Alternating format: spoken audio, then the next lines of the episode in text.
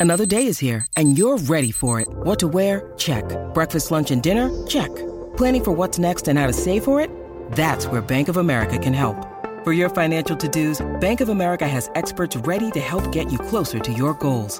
Get started at one of our local financial centers or 24-7 in our mobile banking app. Find a location near you at bankofamerica.com slash talk to us. What would you like the power to do? Mobile banking requires downloading the app and is only available for select devices. Message and data rates may apply. Bank of America and a member FDIC. David, David, you're set. I've never been better. Okay, great. Ow. Stuck. Okay, good. Welcome, welcome to episode number 25. We've hit the quarter century mark of Bleeding Blue, and the New York football giants are on a winning streak. Ooh, they beat the Buccaneers of Tampa Bay 38 to 35 in a thrilling offensive showcase. And for this week, there is no more big picture, sky is falling, tanking talk. That will be put on hold at least for one week because for right now, the Giants are on a mission and they are two games into their eight game plan. So, without further ado, let's bleed blue.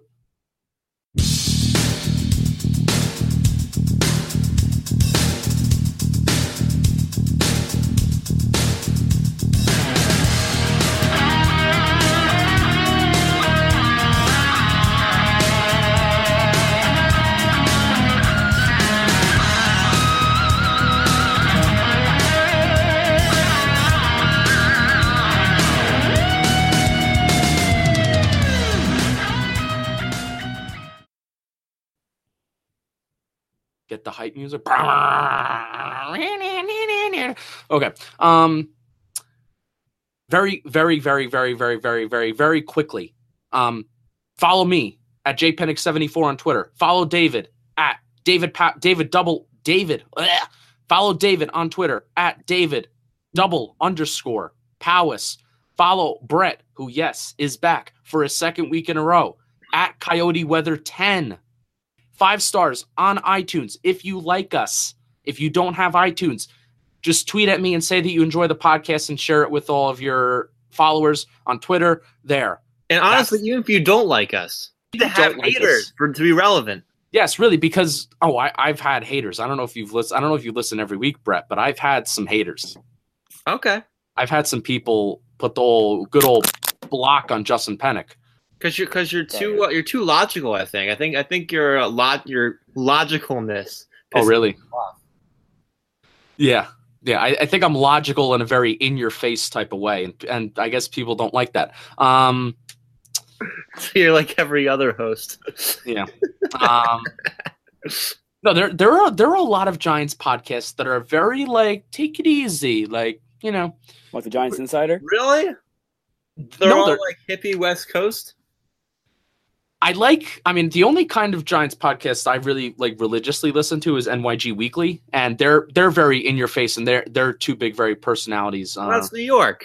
Ethan and Weiss. But they're not. Well, Ethan's from New York. Weiss is from the DC area. He is where I am right now. I should have met, I should have met up with them this semester. Um. Anyway, David and Brett are here. David is here as our resident Philadelphia sports fan. That's as wrong. we have the Philadelphia Eagles this upcoming weekend. So, Brett, we'll start with. Did I say David? You Is there. Philadelphia? Oh shit! Do not delete that. All right. Um. So no, David Powis is our co-host to every Bleeding Blue episode because he is our Giants fan. Um. So in so because I messed up so badly, David, we'll start with you. How are you doing today? I'm doing fantastic. Um, you know, just bought my ticket uh, for the eight and zero train. Um, What sound does that train make, by the way? that would be choo choo. Um, I'm not going to curse like I did before we started. Oh, Um, we're you know you're allowed to curse now. I know you told me I was. You told me I was, but you know, you never know who's going to listen. Yeah, no, I, I'm having a great day. Uh, I think I said this last week. Any any week that follows Giants win is is a, a week starting in the right direction. So I'm doing pretty well. How about you, Justin? How you doing? Wow, thanks for asking. Usually nobody problem. asks how I'm doing. I got. Um, I got a terrible haircut from Great Clips. I can and- confirm it's very bad. Um, yeah, they stripped me of my hairstyle identity.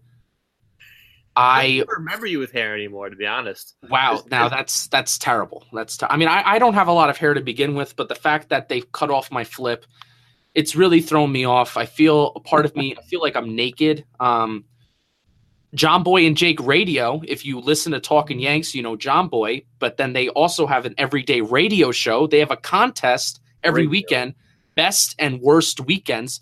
Jake Storielli at Talking Jake on Twitter. I won best weekend.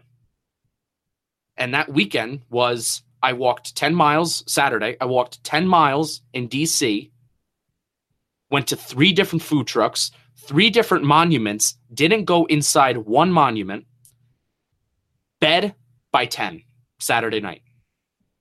Sunday, went to a Giants bar, ate Taylor ham, which is rare in DC because Taylor ham is a New Jersey gem Mhm.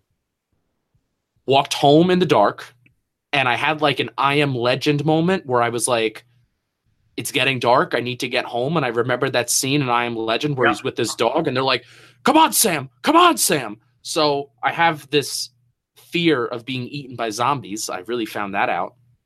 I did not make it home by dark, but I was So not eaten by zombies. I was not. No, but I had that I had that thought running through my brain where I was like, that would be terrible. Like if you just couldn't be out in the dark. Um, yeah, so that that's me. And I, oh, and I also saw Mason Ramsey on Friday. Like, you know, the, the Is, Walmart. is that an 11 year old? he he turned 12 on Friday. How rude of you. Oh, so getting older. He, how rude of you. He actually turned 12 on Friday. And I saw him at concert and he was absolutely fantastic. And that's a guy? Mason Ramsey, yes. It looks like a girl.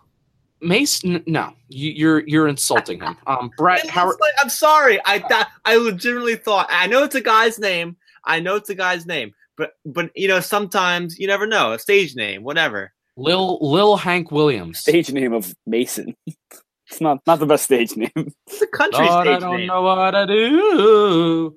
All I do is sit inside. Um, Brett, how are you doing today? Not great. Not great. I mean, like like top ten, not great because we're because we're doing this. I'm, I'm fine overall. Overall, I'm fine. But just yeah, if we're just talking sports. Not great. The only thing that's keeping me upbeat is the Sixers.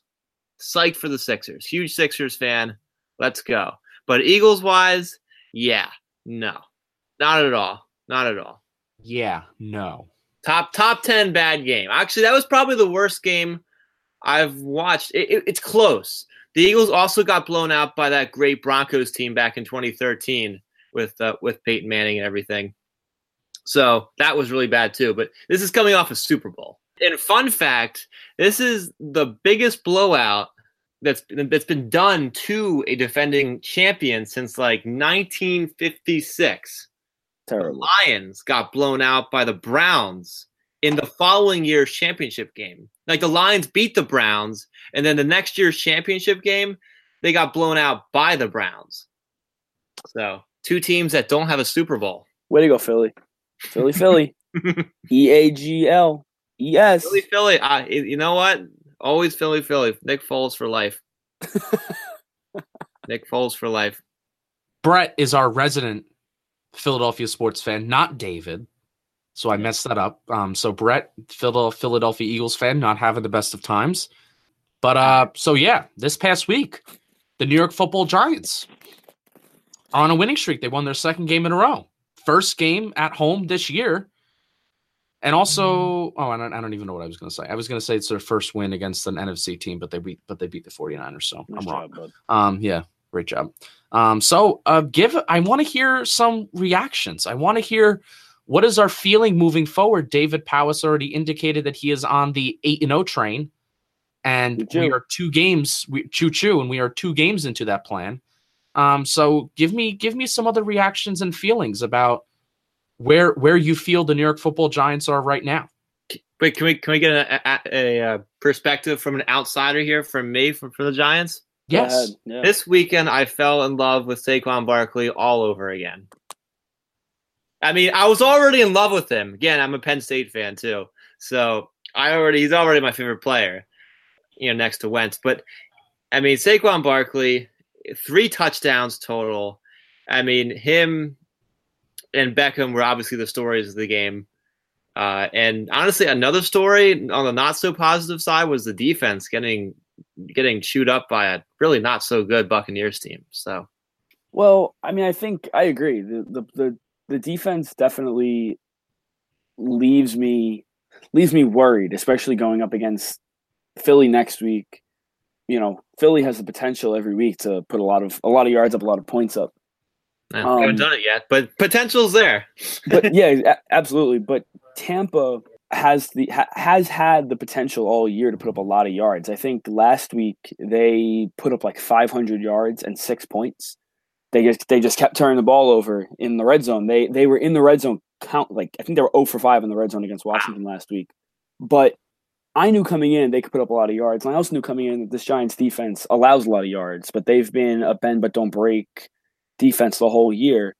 And thankfully, they were able to take advantage of Ryan Fitzpatrick just being Ryan Fitzpatrick and just throwing, just gifting them, gifting them yeah. interceptions. Um, they still out thirty five points, so yeah, absolutely. I mean, and when Winston came in the game, they played their offense clicked a lot better when when they benched mm-hmm. Fitzpatrick. Um, so the defense worries me. We can get into the defense a little bit more later. I think coming out of it, the story of the game has to be the Giants, the Giants offense, because everybody wants to say, oh, they beat the 49ers, now they beat the Buccaneers. They've beat nobody. They're they're not quality teams. And I agree they're not.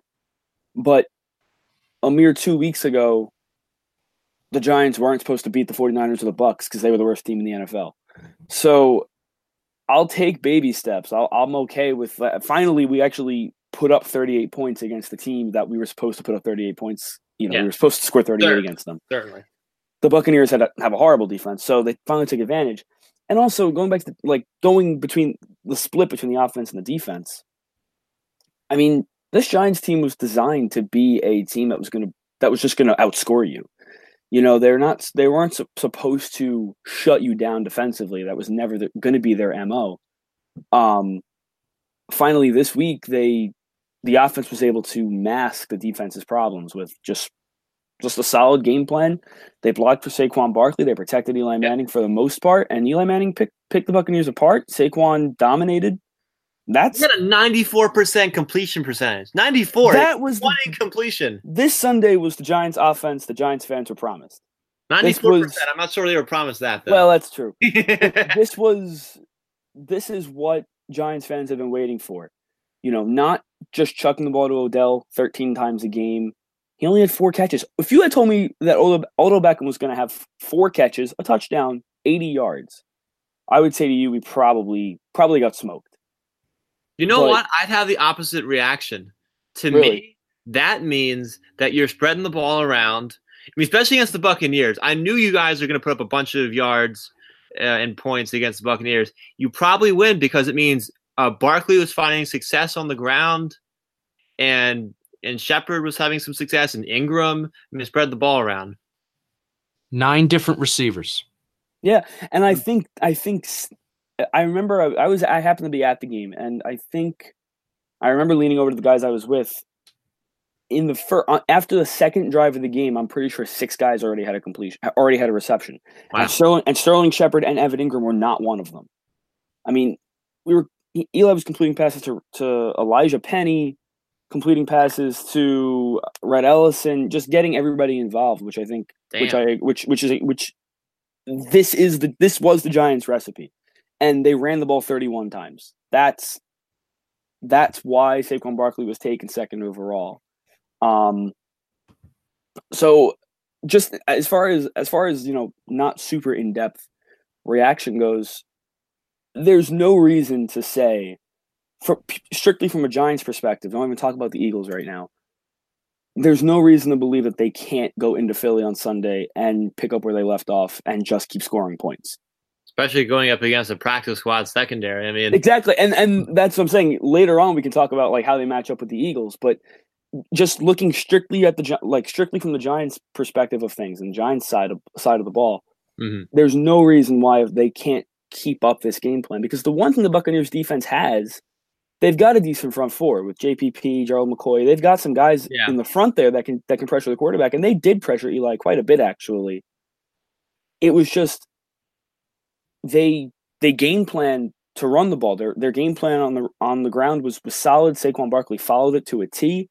You know, a lot of what was being talked about going into this week was Pat Shurmur talking about Saquon Barkley needs to get the quote dirty yards. He he's been too happy to try to bounce everything outside, look for the home run play like it was Penn State all over again.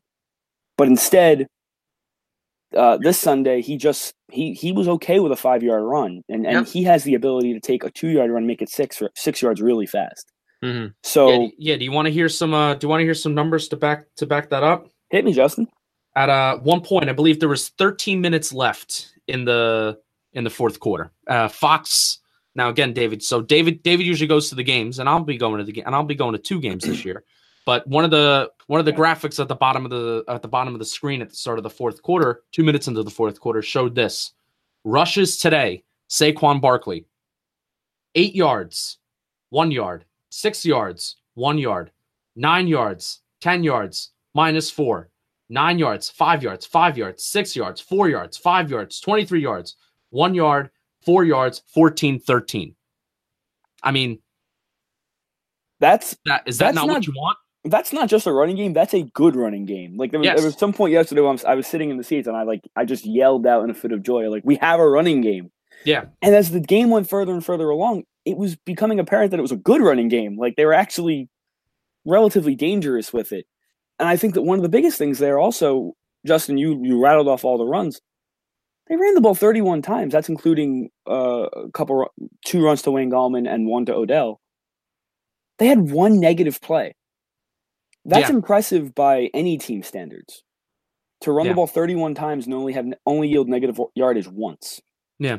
That's I that's yeah. really impressive, especially And, with an uh, offensive line that's been ridiculed all year for inability to do anything. Right. That's really impressive.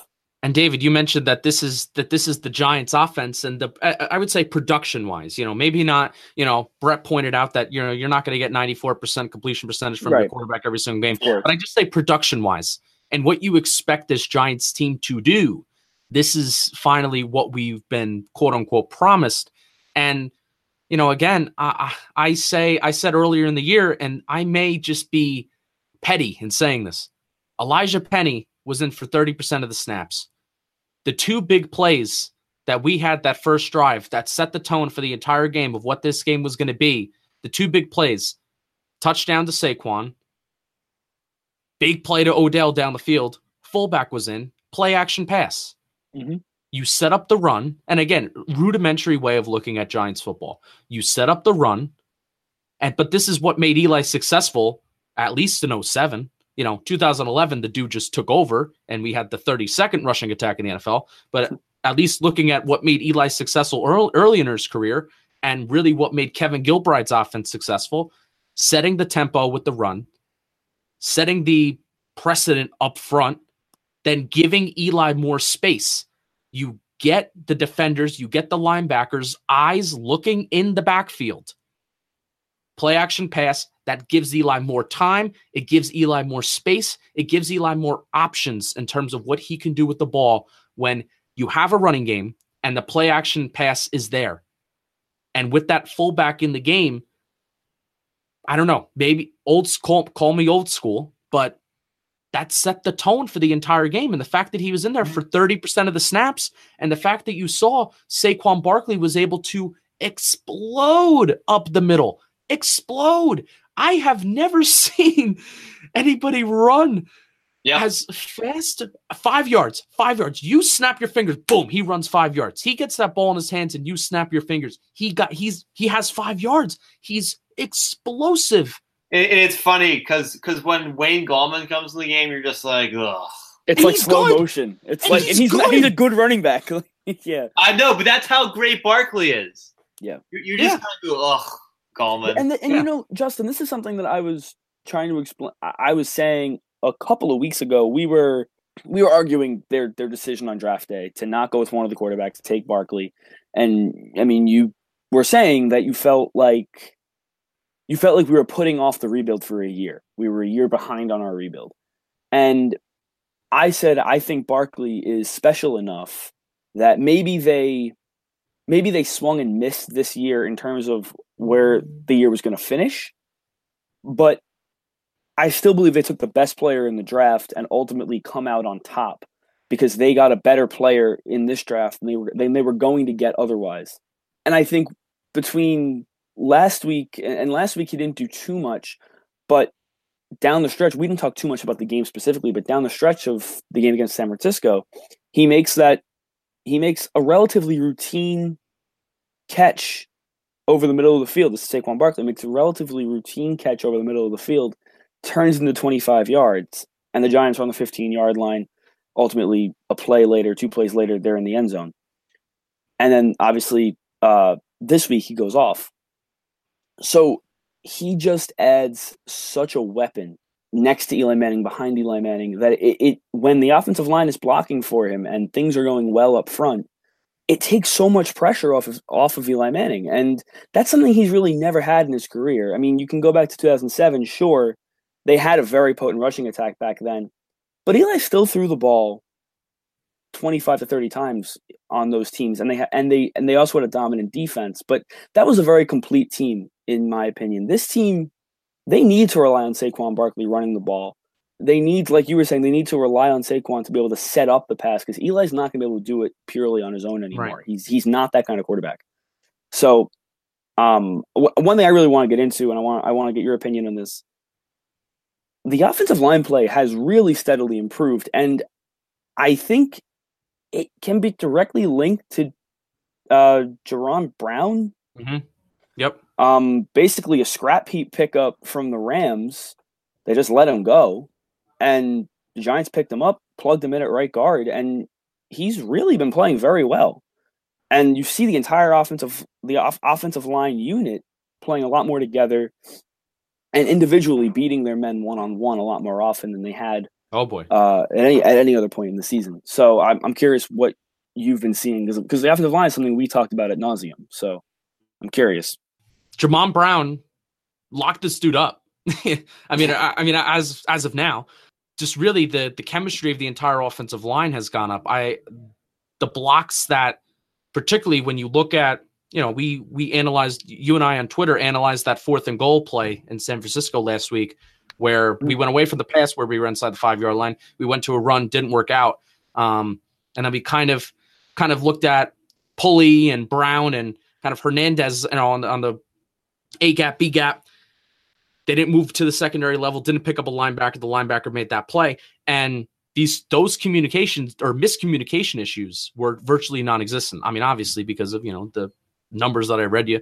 You know, when you have one negative run play, obviously the offensive line is communicating well. But one of my favorite quotes from Bill Parcells, um, and this is so true. And again, this is a product of the NFL not allowing teams to practice as much as they used to with the new CBA. And the fact that we've had all of these football players who were in the previous CBA, I would say maybe pre whenever the lockdown was. Now that all those players are out and all these new players are in, these guys don't have the proper time, and especially when you look at offensive lines, one of the most key position groups in the NFL, where a team lives, bless you, Brett, where a team survives and dies with the offensive line and the hog mollies, as as Dave Gettleman likes to call them, where it really takes until like the month of November for a new group of offensive linemen to really get accustomed to each other. And finally, I think we have, even if it's not the right personnel, by looking at all these misfits that are at center, right guard, and right tackle,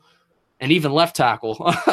um, we're like on the island of misfit toys right now, where you have Chad Wheeler, skinny right tackle, Jamon Brown, who who saw him coming out of nowhere, and then Spencer Pulley, who's originally a guard, which apparently we really like to make uh, uh, OG guards into centers now. I guess that's the Giants' thing.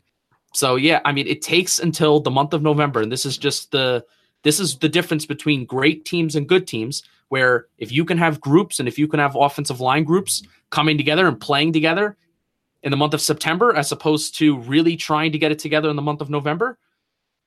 I mean, that's but it's just where we are. I mean, it's a new coach, new offense, all new starters from last year at this point, right? Because Flowers isn't on the team anymore. Yeah, nobody nobody's there from last year. And from opening day, we have three we have three new starters because it's the center, right guard, right tackle.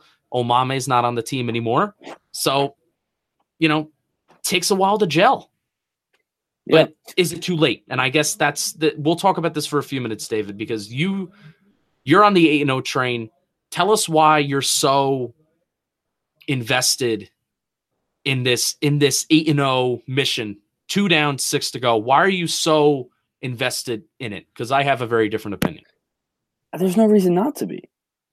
I mean, I'm I'm really quick. I, I'm gonna I'll get more into my explanation, but do you not? How do you not agree with that? I I'm totally on board with it and for it. But I mean, again, just this just this thing that's poking in the back of my brain. Where I mean, the NFC East is wide open, and Alex Smith, as gruesome and as devastating as that is, it, it kind of opens up a door for all of these teams. But I mean, just the Gi- the Giants, the Giants are still not a good football team, and I, I, at this point I'm a wait and see guy. I, I like to I'm a wait and see guy where I'm going to see how this Sunday goes because the Eagles present very interesting challenges on a lot of different levels, even though they're lackluster in some areas. I think their front seven really presents a very interesting challenge for the New York Football Giants. And if they can correct on the mistakes that they made from the first time, their first matchup on Thursday Night Football, I'm going to be interested to see, but I'm very hesitant. You are very on board. I am very hesitant to believe in it.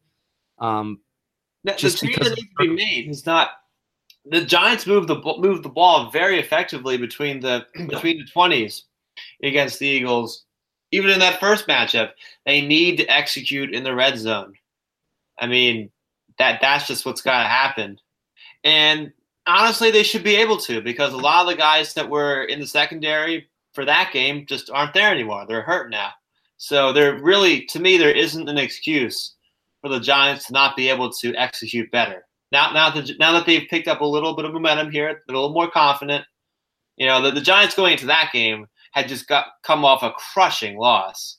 I mean, yeah. you know, at, at, Carolina. So I, I, think this is a different Giants team.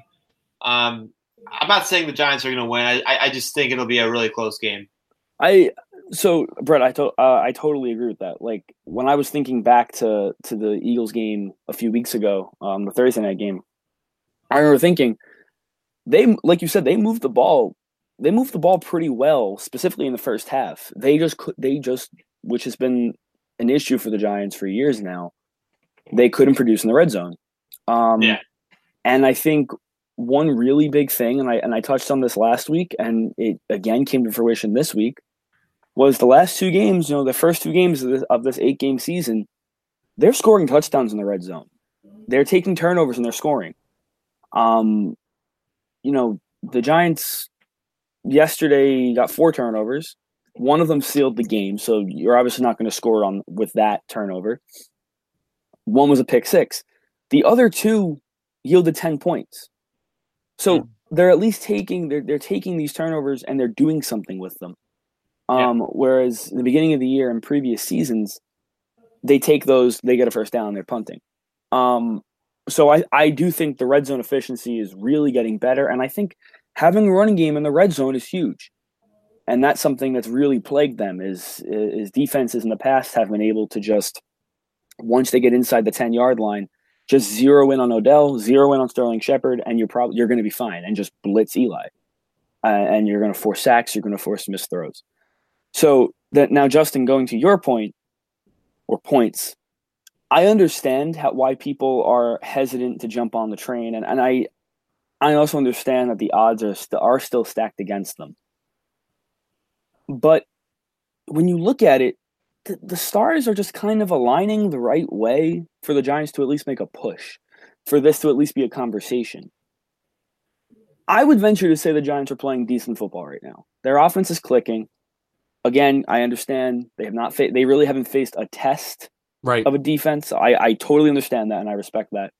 But I think there I think there are little things within specifically this Sunday, but I also think going back to last week against San Francisco, there are little things that you can look at that are that are signs of not just we're putting up points as the product of playing against a bad defense, but we're playing better offensive football, better technical football. The offensive line play is improving in the running game. Um, and and in the passing game too. Eli's been Eli's been pretty pretty clean these these last couple weeks. Exactly. So uh, those kinds of things make me feel a little bit more confident in this team's ability to keep this momentum going. Right. Um, right. But there but there does come a point and again, you know, we how many years have we seen this? And Giants fans like to like to Monday morning quarterback in hindsight 2020 with saying, "Oh, you know, some fans say we should have never gotten rid of Coughlin." I, you know, how many years did we see this same exact thing with Coughlin where we would Yeah. have terrible, terrible starts and then we would have such good finishes and then it would just be an excuse of okay, let's not let's not rebuild, let's reload and let's do it all over again. And then you would have bad starts and then you would have great finishes and then we would do it all over again. And it reminds I, I you know, I think the season was 2013 Yep. where it was, you know, where and again, yeah, because Tom Coughlin's last year, no, Tom Coughlin's last year was 2015. But neither here nor there.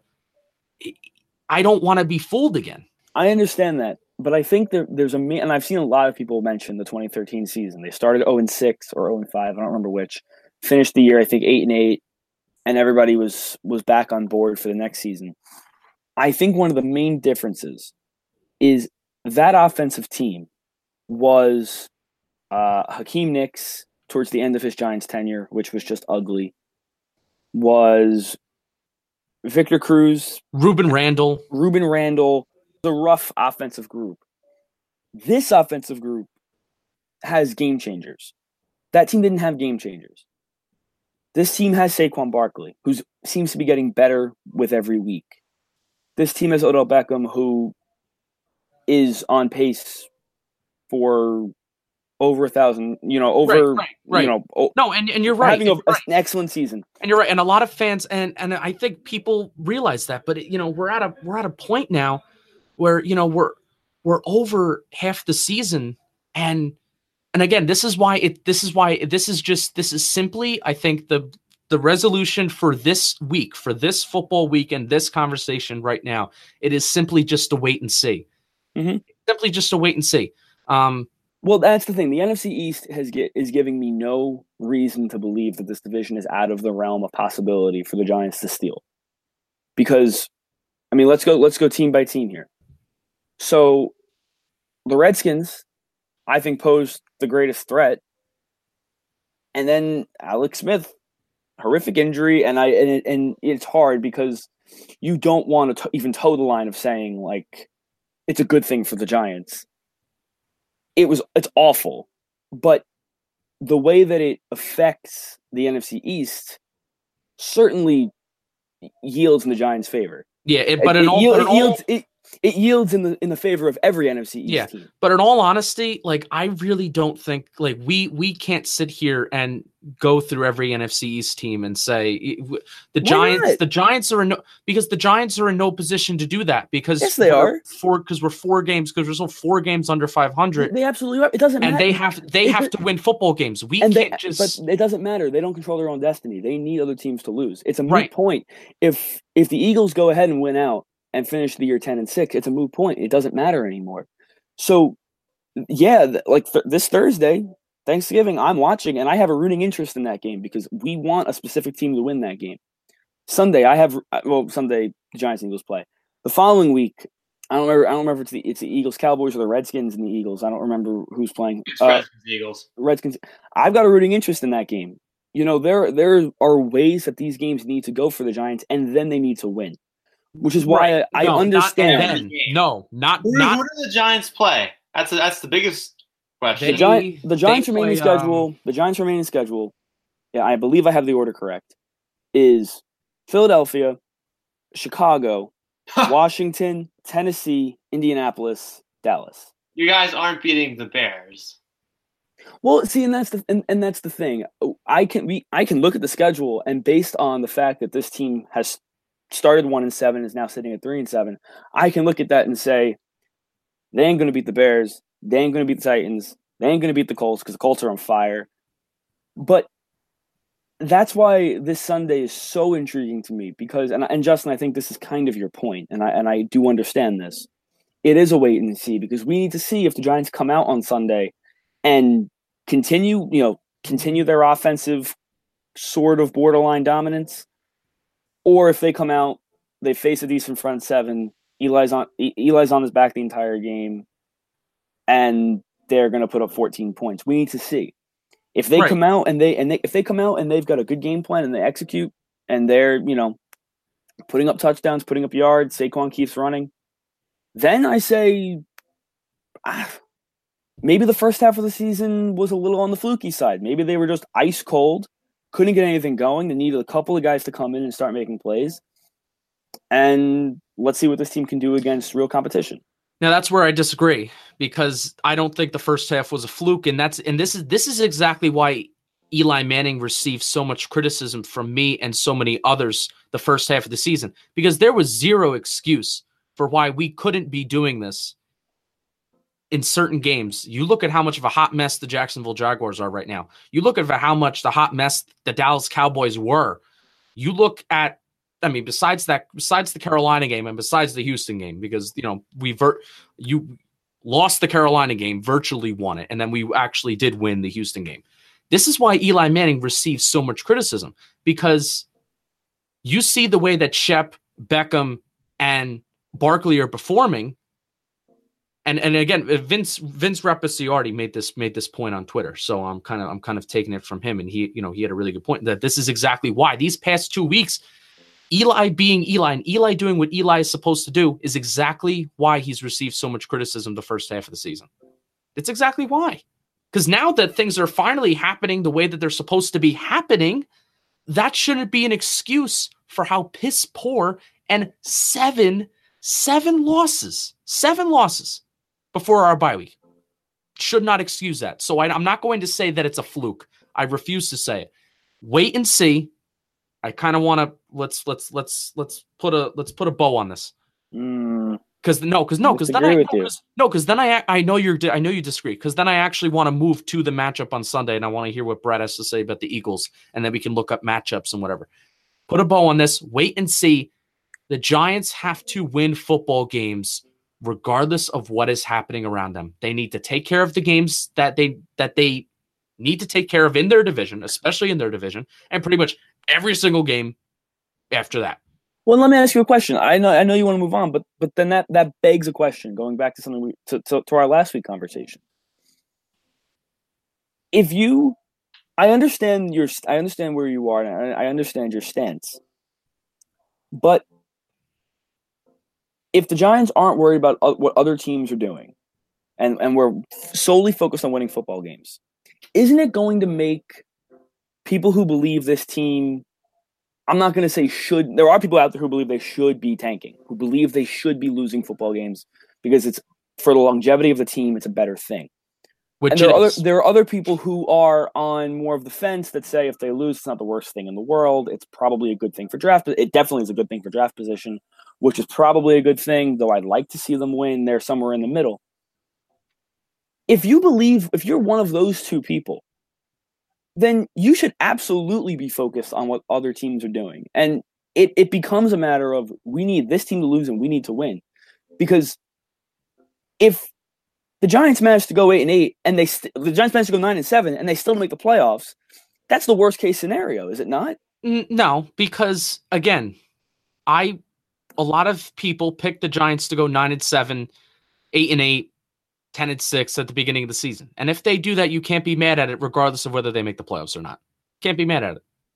Do you feel like do, do you feel like that would be you know, even, even if they get to eight and eight, are you gonna feel like they still need to torch it and they still need to like, you know, really address a lot of things, including quarterback going into next year? Or, Yes. or, or do you fall on the boat of what you were saying about 2013, 2014, where they have solid finishes to the year and you say, okay, maybe a piece here, a piece there. We're competing next year. I mean, I would address, I'm addressing quarterback no matter what, but at the same time, knowing how this Giants franchise works and knowing where the fan base's heart is and knowing where Eli Manning is, is he may not anytime soon plan on stop playing the game of football. Which is okay with me. Okay. So now you can move on. are we ready to move on? I'm ready to move on. Okay. Brett Wiley, tell us what in the hell is wrong with the Philadelphia Super Bowl defending champion Eagles. What is going on? Um, you know what I strongly suspect, and this is going to be kind of damning. I think it. I think it's coaching. I really think losing Frank Reich, offensive coordinator, and our and our uh, and our QB coach. I mean, I think those two had a huge say in in how last season went. I mean, suddenly, suddenly the Colts have an exciting offense, and suddenly the Eagles have absolutely no imagination, no imagination offensively. You know, Reich Reich is the Colts head coach now, and you know, there's just no imagination, no inspiration involved with what the Eagles are doing offensively. I can understand why they're struggling defensively. I can because they have so many injuries. I mean, they were never that great this year to start with, but now they have so many injuries, they're probably going to struggle. But there is no excuse for the offense to look like it has. I mean, they they better look a hell of a lot better out there on Sunday. I mean, I tell you what, I I mean, I mean there, there, there's I'm not I'm not going to go ahead and fire Pederson or anything. He's a Super Bowl winning coach. You can't do that. But what I'm going to say is, regardless of how the season ends, there needs to be turnover. There needs to be what they need to do is they need to go to college and find one of these really sharp minds, sharp offensive minds to really bring to really bring some creativity back into this offense. There are weapons here. I don't want to hear that. There are plenty of weapons. We have Tate, Agholor, Jeffery. We have a good offensive line still. We, there, there, there are some injuries, but not not a ton. Most of it's there. I mean, I, the only thing we're missing is we have we have Scrubs at running back, but it's still possible to get a lot of offense out of having a really good wide receiving core, and you know just a serviceable running back. So I, I mean, I honestly, a lot of this comes on Wentz now. Wentz needs to improve. Wentz needs to look better. He's looked okay so far this year, but in this past game against a, a really not very good Saints pass defense, he was awful. Worst game of his career. He had three interceptions, 150 yards of passing, no touchdowns. Awful. Needs to bounce back, and I believe he can. I believe he can because I've seen his talent I see how he lit it up last year. I see how he lit it up at times his rookie season. It's it's there. And I believe that Wentz will do everything in his power to, to get back to that. But part of part of the rest of the season, honestly, is staying healthy. Yeah. Wentz needs to stay healthy the rest of the season. You mentioned creativity and uh, the fact that you do have weapons. And something tells me that a visit when the Giants visit Lincoln Financial Field, if there's anything that the Eagles are struggling with, if there's anything that the Eagles need to find, a good old visit to Lincoln Financial Field by the New York Football Giants always seems to bring out the best in the Philadelphia Eagles. I hope so. And that's that's what scares me. It, it they have had the Eagles have had our number. Period. Period. I know. I know. Um, um, I think the exception is 2016 at home in MetLife. Yeah. But at least if you want to talk about in Philly, in Philly, number, they have our number. And I, no matter what, who the head coach is, no matter who's calling the plays, doesn't matter. Doesn't matter. Um, so that's what so that's what scares me, and the fact that the last time I saw Carson Wentz, um, I was I was preaching I was preaching to the choir that um once Tom Brady retires, it's going to be and once Tom Brady and Drew Brees retires, it's going to be Aaron Rodgers and Carson Wentz sitting at the top of the of the QB totem pole. You're, you're forgetting Mahomes. Well, I'm no, well, I'm, I'm experienced experienced veterans. Um, Mahomes, you know, Mahomes and Goff and everybody else, you know, they'll Goff's they'll get there. Wentz. Yeah, yeah. No, what I'm saying, they'll get there, but I think Wentz has Wentz has proven himself. Um, Yeah. or, or no, so excuse me, it'll be Rodgers, Ryan, Matt Ryan, and um, and Carson Wentz at the top of the QB totem pole. So that's the last time I saw Carson Wentz Thursday night against the Giants.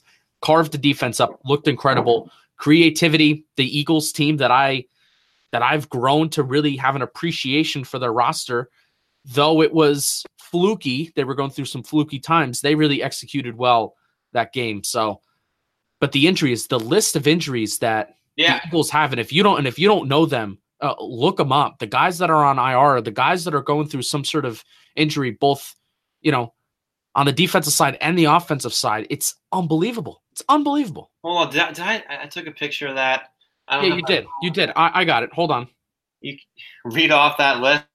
Be on. Be, be, be extend the podcast for a little bit. Yeah. Um, did you send it to me in the Bleeding Blue group chat? In the bleeding blue group. Yeah, chat. I got it. I got it.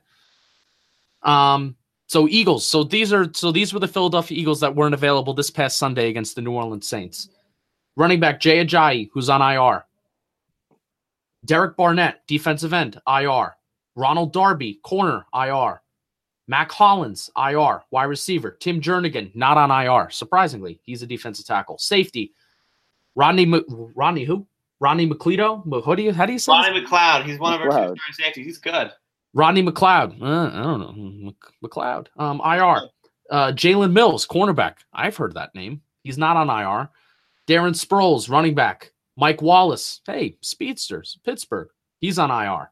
And then uh, Jason Kelce, Avonte Maddox, Sidney Jones, and Douglas, Rasul Douglas. Um, they all they all left the game against the Saints. So uh, so the Eagles need to build an infirmary inside their Spec- practice yeah, facility. specifically for the secondary. Yeah. Yeah, I know. I mean, And that's one thing. That's one thing uh, for a Giants fan. You need to be the Giants' offense needs to be licking their chops, looking at the Eagles' secondary.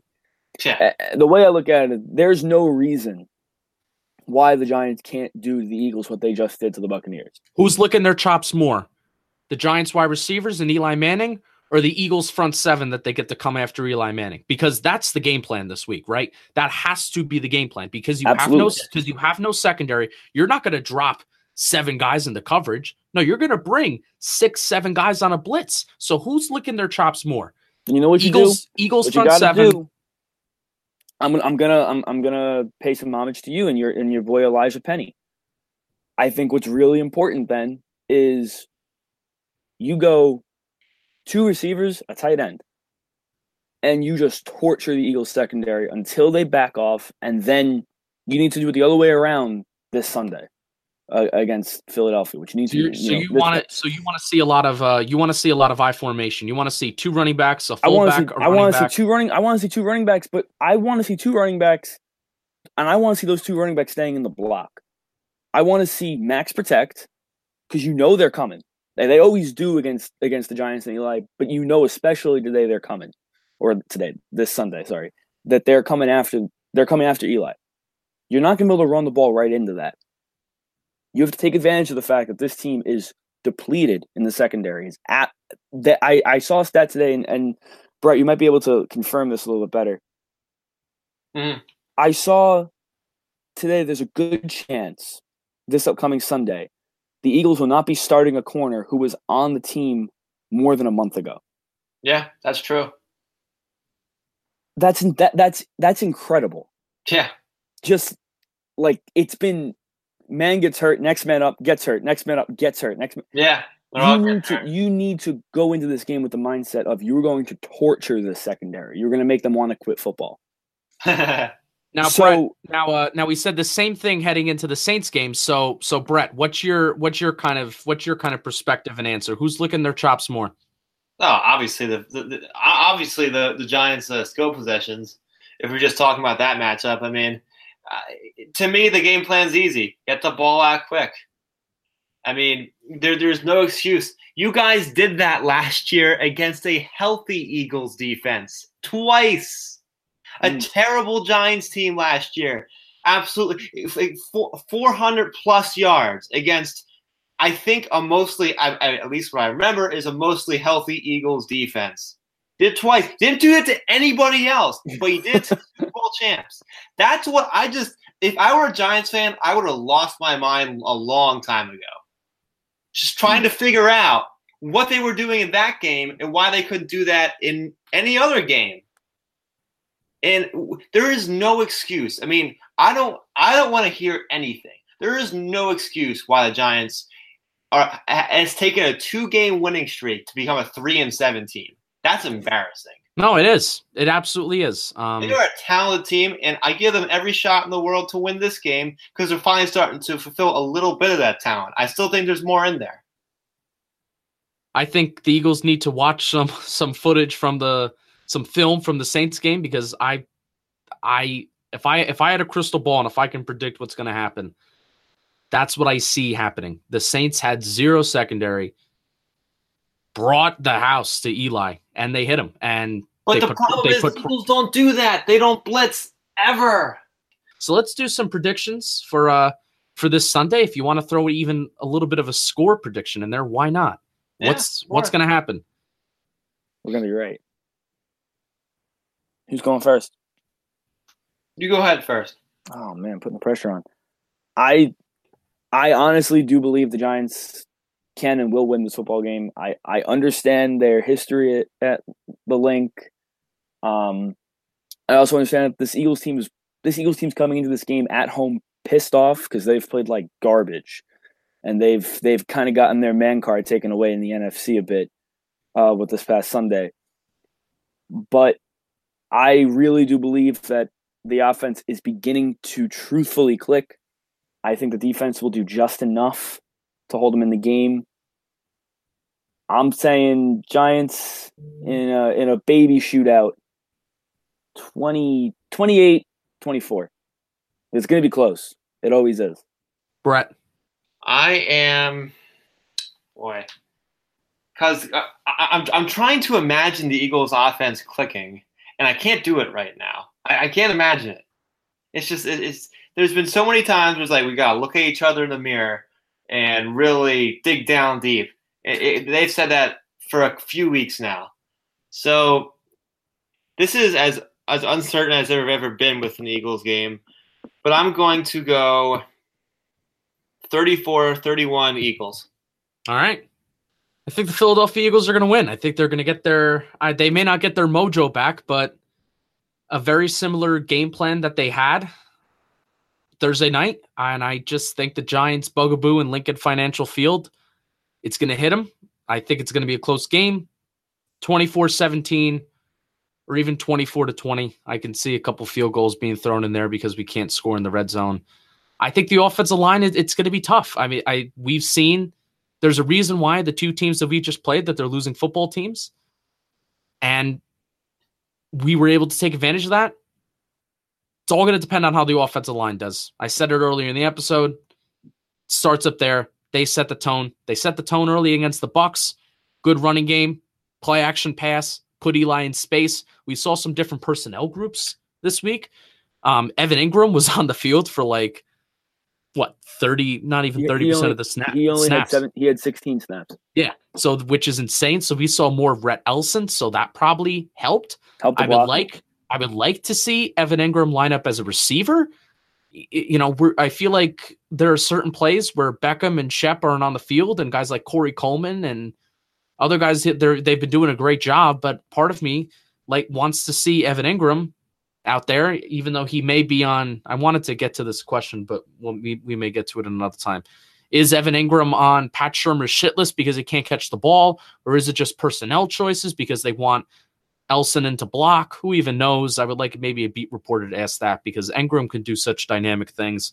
So we're just gonna have to see. Um, Can I just Giants point out? Can I? yeah. Sorry, I want to. No, go ahead. Point, point out two things that I think are going to be crucial um, this Sunday. One is something that has really been in the Giants' favor the last two weeks and needs to continue. Their special teams has played fantastic the last Yeah. two weeks, um, and beyond just Aldrick Rosas continuing a solid, a very solid season. Since picking up Corey Coleman, they've had some nice returns. I mean, you look at the way the game started yesterday.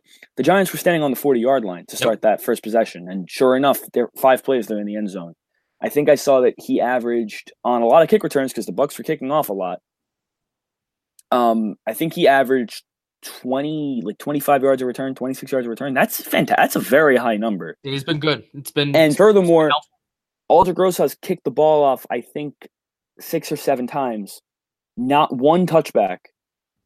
And the Buccaneers return man, I think it might have been Adam Humphries, was averaging about 18 yards per return. Yeah, Kerry Wynn's been insane. Kerry Wynn's actually on the concussion. He's on the concussion list. He's the only So one who injured he yesterday. he rocked. So we there was there was a lot of big good hits from Yeah, this. it was a physical it, it- for for a high scoring game. It was a very physical game actually. Yeah, Yeah. Um, so I think if special teams can continue playing well, because the Eagles have are, have always been the kind of team that special teams kind of takes over a little bit. There's like one punt return or one kick return that just kind of breaks the Giants' backs. So if they can stay secure in, in special teams, the other thing is this Giants defense is not good enough to just try to force punt after punt. They need to turn the ball over. They need they need to t- somehow find a way to take the ball away. You've seen against in all three of their wins, they've had multiple interceptions. Um, I think they picked off Deshaun Watson uh, in Houston back in week three or week four, whenever that yeah. They was. picked him off a ton in the first They half. picked him yeah. off three times. They picked off Nick Mullens twice. They picked off Fitzpatrick three times yesterday. One for a score. Winston another time. And this Eagles team is showing a propensity to turn the ball over. You need to make them pay. You need to you need to make that happen and then make them pay. Lorenzo Carter, keep him on the field. He's been looking really good. Did you see his Pro Football Focus grade of in pass coverage? No, He, he, I mean, limited hundred. I believe it's at 162 pass snaps. 16 of them were in coverage. He has an 85 grade in pass coverage. he's a very good player. Yeah, they've been they've He's been, been, they've- silent. He's he's silently a very good Well, player. that's because he's barely, they haven't really been putting him on the field that much. Mm. Where he was starting for the first time this week, and he was only on the field for sixty percent of the snaps. Granted, Olivier Vernon, I guess, is the hallmark for the starter almost every single play. He was on the field for seventy percent of the snaps. So we're going to see him on the field more as the season goes on, and they've That's really good thing. That's they have done thing. they've done his progression right in terms of not just throwing him into the line of fire. But I mean, we're They're, gonna put- we're they're, gonna they're, they're putting him in places and in situations that help that that are that are beneficial to him. Right, and we're gonna we're gonna wrap up. We're gonna wrap up, and I and I really I wanted to get more on the defense, but we need to I need to see more from this interior lineman. I I watched Dalvin Tomlinson pretty heavy this past week, and he no he, he comes up and he and he sticks his hands out straight. You know, he doesn't make any moves at the line. You know, he he gets no penetration. He gets no, you know, at the point of emphasis, he doesn't really do anything. I I, So I need to see more. Grass.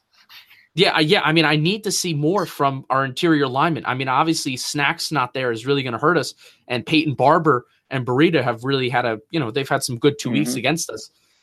I need to see more. Uh, that's going to be big because especially with these linebackers, we have a we have a rotating a carousel of linebackers right now. Tay Tae Davis, who hasn't played bad.